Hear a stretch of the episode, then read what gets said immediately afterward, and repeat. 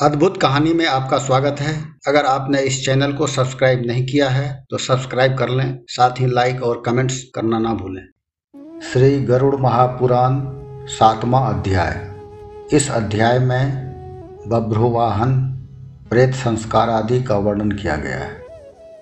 सूत जी ने कहा, भगवान विष्णु के मुख से पापियों के जन्मादि दुख का ऐसा वर्णन सुनकर गरुड़ पीपल के पत्ते के समान काँप उठे थे। उन्होंने मनुष्यों के उपकार हेतु पुनः भगवान विष्णु से पूछा। गरुड़ बोले, असावधानी से या अज्ञान में अथवा बुद्धिपूर्वक, अर्थात जानबूझकर, पाप कर बैठने पर भी मनुष्य कौन सा उपाय करने से यम यातना को नहीं प्राप्त करते, यह बतलाइए। हे प्रभु, हे माधव, संसार रूपी समुद्र में डूबे हुए दीन चित्त वाले, पाप से नष्ट बुद्धि और विषय वासना से पीड़ित आत्मा वाले मनुष्यों के उद्धार के लिए पुराण के अर्थ के सारभूत निश्चित उपाय को बतलाइए, जिससे कि मनुष्य सदगति को प्राप्त कर सके। तब श्री भगवान बोले, हे गरुड़, तुमने मनुष्यों के हित के लिए अच्छी बात पूछी है। ध्यान देकर सुनो, मैं तुम्हें सब बतलाता हूँ। मैंने तुम्हें पहले पुत्रहीन और पापी मनुष्यों की दुर्गति के विषय में बतलाया। हे गरुड़, पुत्रवान तथा धार्मिक मनुष्यों की कभी भी दुर्गति नहीं होती। अतः यदि पूर्व जन्म के किसी पाप कर्म या शारीरिक अक्षमता आदि के कारण पुत्र उत्पन्न न हो पाया हो तो बुद्धिमान पुरुष कोई न कोई उपाय करके पुत्र अवश्य उत्पन्न करे। बुद्धिमान मनुष्य हरिवंश पुराण की कथा सुनकर विधान पूर्वक सतचंडी याग कराकर तथा भक्ति पूर्वक शिव जी की आराधना करके पुत्र उत्पन्न करे। पुत्र पिता को पूत नामक नरक में गिरने से बचाता है अतएव स्वयं विधाता ने ही उसको पुत्र कहा है। एक ही धर्मात्मा पुत्र भी संपूर्ण कुल का उद्धार कर देता है, संपूर्ण कुल को तार देता है। पुरुष अपने पुत्र के द्वारा लोगों को जीतता है। यह सनातन वेद वचन है। इस प्रकार पुत्र का उत्तम महात्म्य वेदों में भी बतलाया गया है। पुरुष अपने पुत्र के मुख को देखकर पितृ ऋण से मुक्त होता है। पौत्र के स्पर्श से मनुष्य देवों, पितरों और ऋषियों के तीनों ऋणों से मुक्त हो जाता है। पुत्र, पौत्र तथा प्रपोत्रों के द्वारा पुरुष यमलोक आदि को पार कर लेता है और स्वर्ग को प्राप्त करता है।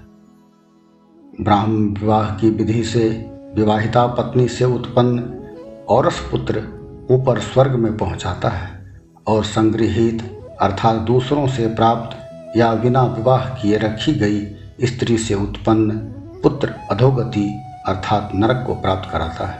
अतः हे गरुड़, ऐसा जानकर मनुष्य हीन जाति की स्त्री से उत्पन्न पुत्रों को त्याग दे, अर्थात ऐसे पुत्रों को ग्रहण न करे।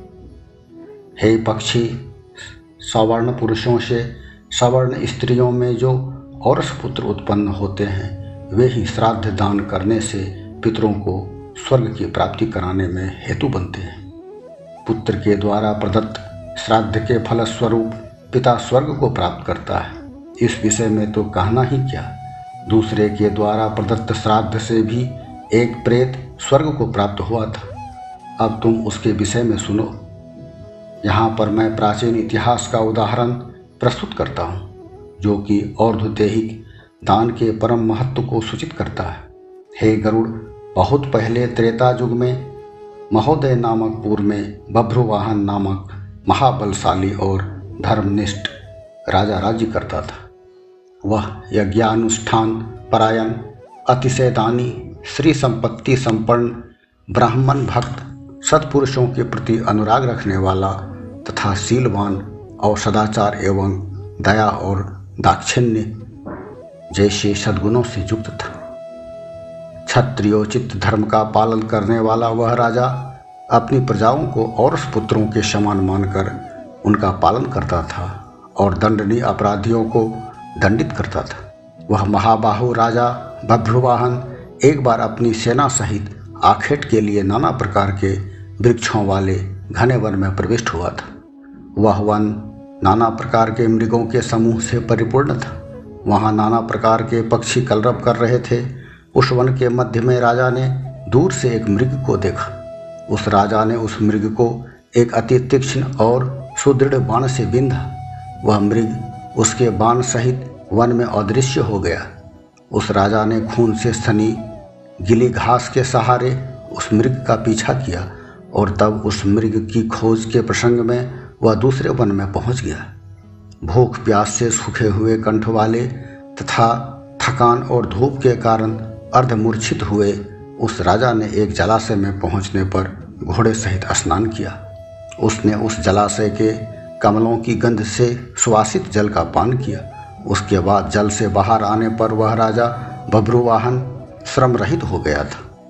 उसने शीतल छाया वाले बड़ी बड़ी और विस्तृत शाखाओं वाले तथा पक्षियों के समूह के कलरव से युक्त एक मनोहर वट वृक्ष को देखा, जो कि उस समुचे वन की महान पताका के समान लगता था। वह राजा उस वृक्ष की जड़ में जाकर बैठ गया। तब उस राजा ने भूख, प्यास से व्याकुल इंद्रियों वाले, ऊपर को उठे बालों वाले, अत्यंत मलिन देह वाले, कुबड़े, मांस रहित शरीर वाले तथा भयानक दिखलाई पड़ने वाले एक प्रेत को देखा। उस विकृत और घोर आकृति वाले प्रेत को देखकर राजा बब्रुवाहन विस्मित हो उठा और घोर वन में आए हुए उस राजा को देखकर वह प्रेत भी विस्मित हो उठा था। हे गरुड़, तब वह प्रेत उत्सुक मन वाला होकर उस राजा के पास आया और यह वचन बोला, हे महाबाहु, मैं प्रेत भाव को त्याग दिया है, अर्थात मेरा प्रेत भाव छूट गया। और मैं परम गति को प्राप्त हुआ हूँ। आपके संयोग से मैं अति धन्य हुआ हूँ। राजा ने कहा, हे कृष्ण वर्ण वाले और भयानक मुख वाले प्रेत, यह भयानक दिखलाई पड़ने वाला और अत्यंत अमंगल प्रेतत्व तुमको किस कर्म के परिणाम से प्राप्त हुआ है? हे तात, तुम अपने प्रेतत्व की प्राप्ति का संपूर्ण कारण पूर्णतः बतलाओ। तुम कौन हो और किस वस्तु के दान से तुम्हारा प्रेतत्व दूर होगा। प्रेत ने कहा, हे नृपश्रेष्ठ, मैं आदि से अंत तक तुम्हें सब कुछ बतलाता हूँ। मेरे प्रेतत्व की प्राप्ति का कारण सुनकर तुम मुझ पर दया करना।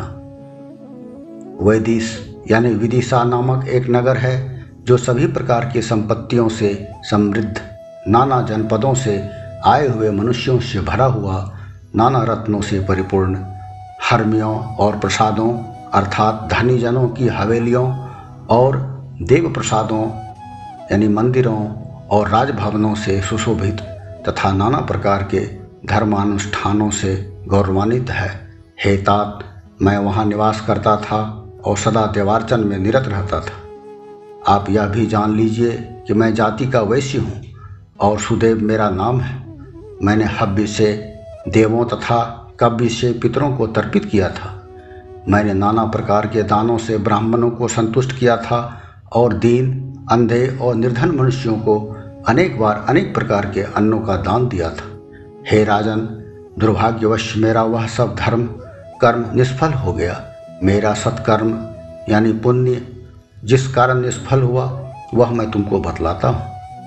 मेरा कोई पुत्र नहीं है और मेरा कोई बंधु बांधव तथा मित्र भी नहीं है, जो कि मेरी और देहिक क्रिया करता। हे महाराज, जिसके मृत्यु के बाद खोढ़स मासिक श्राद्ध नहीं होते, उसका परितत्व सैकड़ों श्राद्धों को करने पर भी सुस्थिर रहता है। हे राजन, तुम मेरा और्धदेहिक कृत्य करके मेरा उद्धार करो। इस श्लोक में राजा को सभी वर्णों का बंधु कहा जाता है। अतः हे राजेंद्र, मेरा उद्धार कर दो।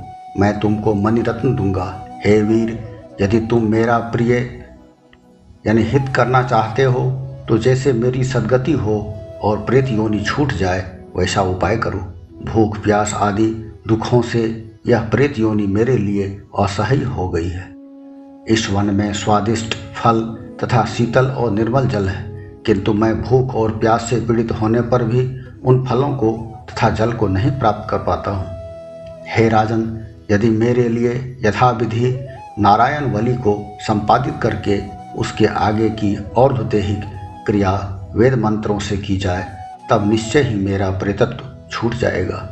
इसमें कोई संदेह नहीं। है वेद मंत्रों के पाठ, तप, दान तथा सभी प्राणियों में दया, उत्तम शास्त्रों के श्रवण, मनन, विष्णु की पूजा और सत्संगति के प्रभाव से प्रेत योनि छूट जाती है, ऐसा मैंने सुना है। अतः मैं तुमको प्रेतत्व की नाशक विष्णु पूजा की विधि बतलाता हूँ। हे राजन, न्यायतः अर्जित दो सुवर्ण, यानी बत्तीस मासे के बराबर सोने को लेकर उसकी एक नारायण प्रतिमा बनवाई। उस प्रतिमा का स्नान और अधिवासन कराकर उसको एक जोड़े पीतल कपड़ों से आच्छादित करके तथा सभी आभूषणों से अलंकृत करके उसका पूजन करें। उस प्रतिमा के पूर्व में श्रीधर, दक्षिण में मधुसूदन, पश्चिम में वामन, उत्तर में गदाधर और मध्य में ब्रह्मा तथा शिव की स्थापना करके उन सभी देवों का पृथक पृथक पूजन, गंध, पुष्प आदि से विधान पूर्वक करें। तब प्रदक्षिणा करके अग्नि में उन देवताओं को तृप्त करके घृत, दही और दूध से विश्व देवों को तृप्त करें। उसके बाद यजमान एकाग्रचित होकर विनीत भाव से नारायण के समक्ष विधि पूर्वक और देह क्रिया करे। वह क्रोध और लोभ को त्याग कर शास्त्रोक्त विधि के अनुसार और देह क्रिया आरंभ करे। वह क्रमशः सभी श्राद्धों को करे और वृषोत्सर्ग करे। तब ब्राह्मणों को तेरह पदों का दान करे और फिर सैया दान देकर प्रेत के निमित्त जलपूर्ण घट प्रदान करे। राजा ने कहा, प्रेत घट कैसे तैयार करना चाहिए और किस विधान से उसका दान देना चाहिए? तुम सब जीवों की अनुकंपा हेतु प्रेत को मुक्ति दिलाने वाले घटदान की विधि को बतलाओ। प्रेत ने कहा, हे महाराज, तुमने ठीक ही पूछा है। तुम ध्यान से सुनो, मैं तुम्हें उस सुदृढ़ दान के विषय में बतलाता हूँ, जिसको देने से प्रेतत्व से मुक्ति मिल जाती है। प्रेत घट का दान सभी प्रकार के अशुभ और अमंगल का विनाशक है। यह दान सभी लोगों में दुर्लभ है और दुर्गति को समाप्त करने वाला है। तपाए हुए सोने का घट बनाकर उसमें ब्रह्मा, शिव विष्णु तथा इंद्रादि लोकपालों का आवाहन करके तथा उसमें दूध और घी भरकर भक्तिपूर्वक प्रणिपात करके ब्राह्मण को दान दो। तुम्हें अन्य सैकड़ों दान देने की कोई आवश्यकता नहीं है। उस घट के मध्य में ब्रह्मा, मुख में विष्णु तथा कंठ में अविनाशी शंकर और पूर्व आदि दिशाओं में क्रमशः लोकपालों का आवाहन स्थापन करके उनकी चंदन, पुष्प, धूप आदि से विधिवत पूजा करके दूध और घी सहित उस सोने के घट का दान करें। हे राजन महापातकों का नाश करने वाला यह दान सभी दानों से बड़ा है। अतः प्रेतत्व को दूर करने के लिए श्रद्धापूर्वक यह दान देना चाहिए। श्री भगवान बोले, हे गरुड़, प्रेत के साथ उस राजा के ऐसे वार्तालाप के समय ही उसकी हाथी और घोड़े और रथों पर सवार सेना पीछे से वहाँ आ गई थी। तब सेना के आ पहुँचने पर राजा को महामणि प्रदान करके, नमस्कार करके और पुनः प्रार्थना करके वह प्रेत अदृश्य हो गया था। राजा भी उस वन से निकलकर अपने पूर्व को चल पड़ा और वहाँ पहुंचकर उसने प्रेत के कहे हुए वचनों के अनुसार कार्य किया था।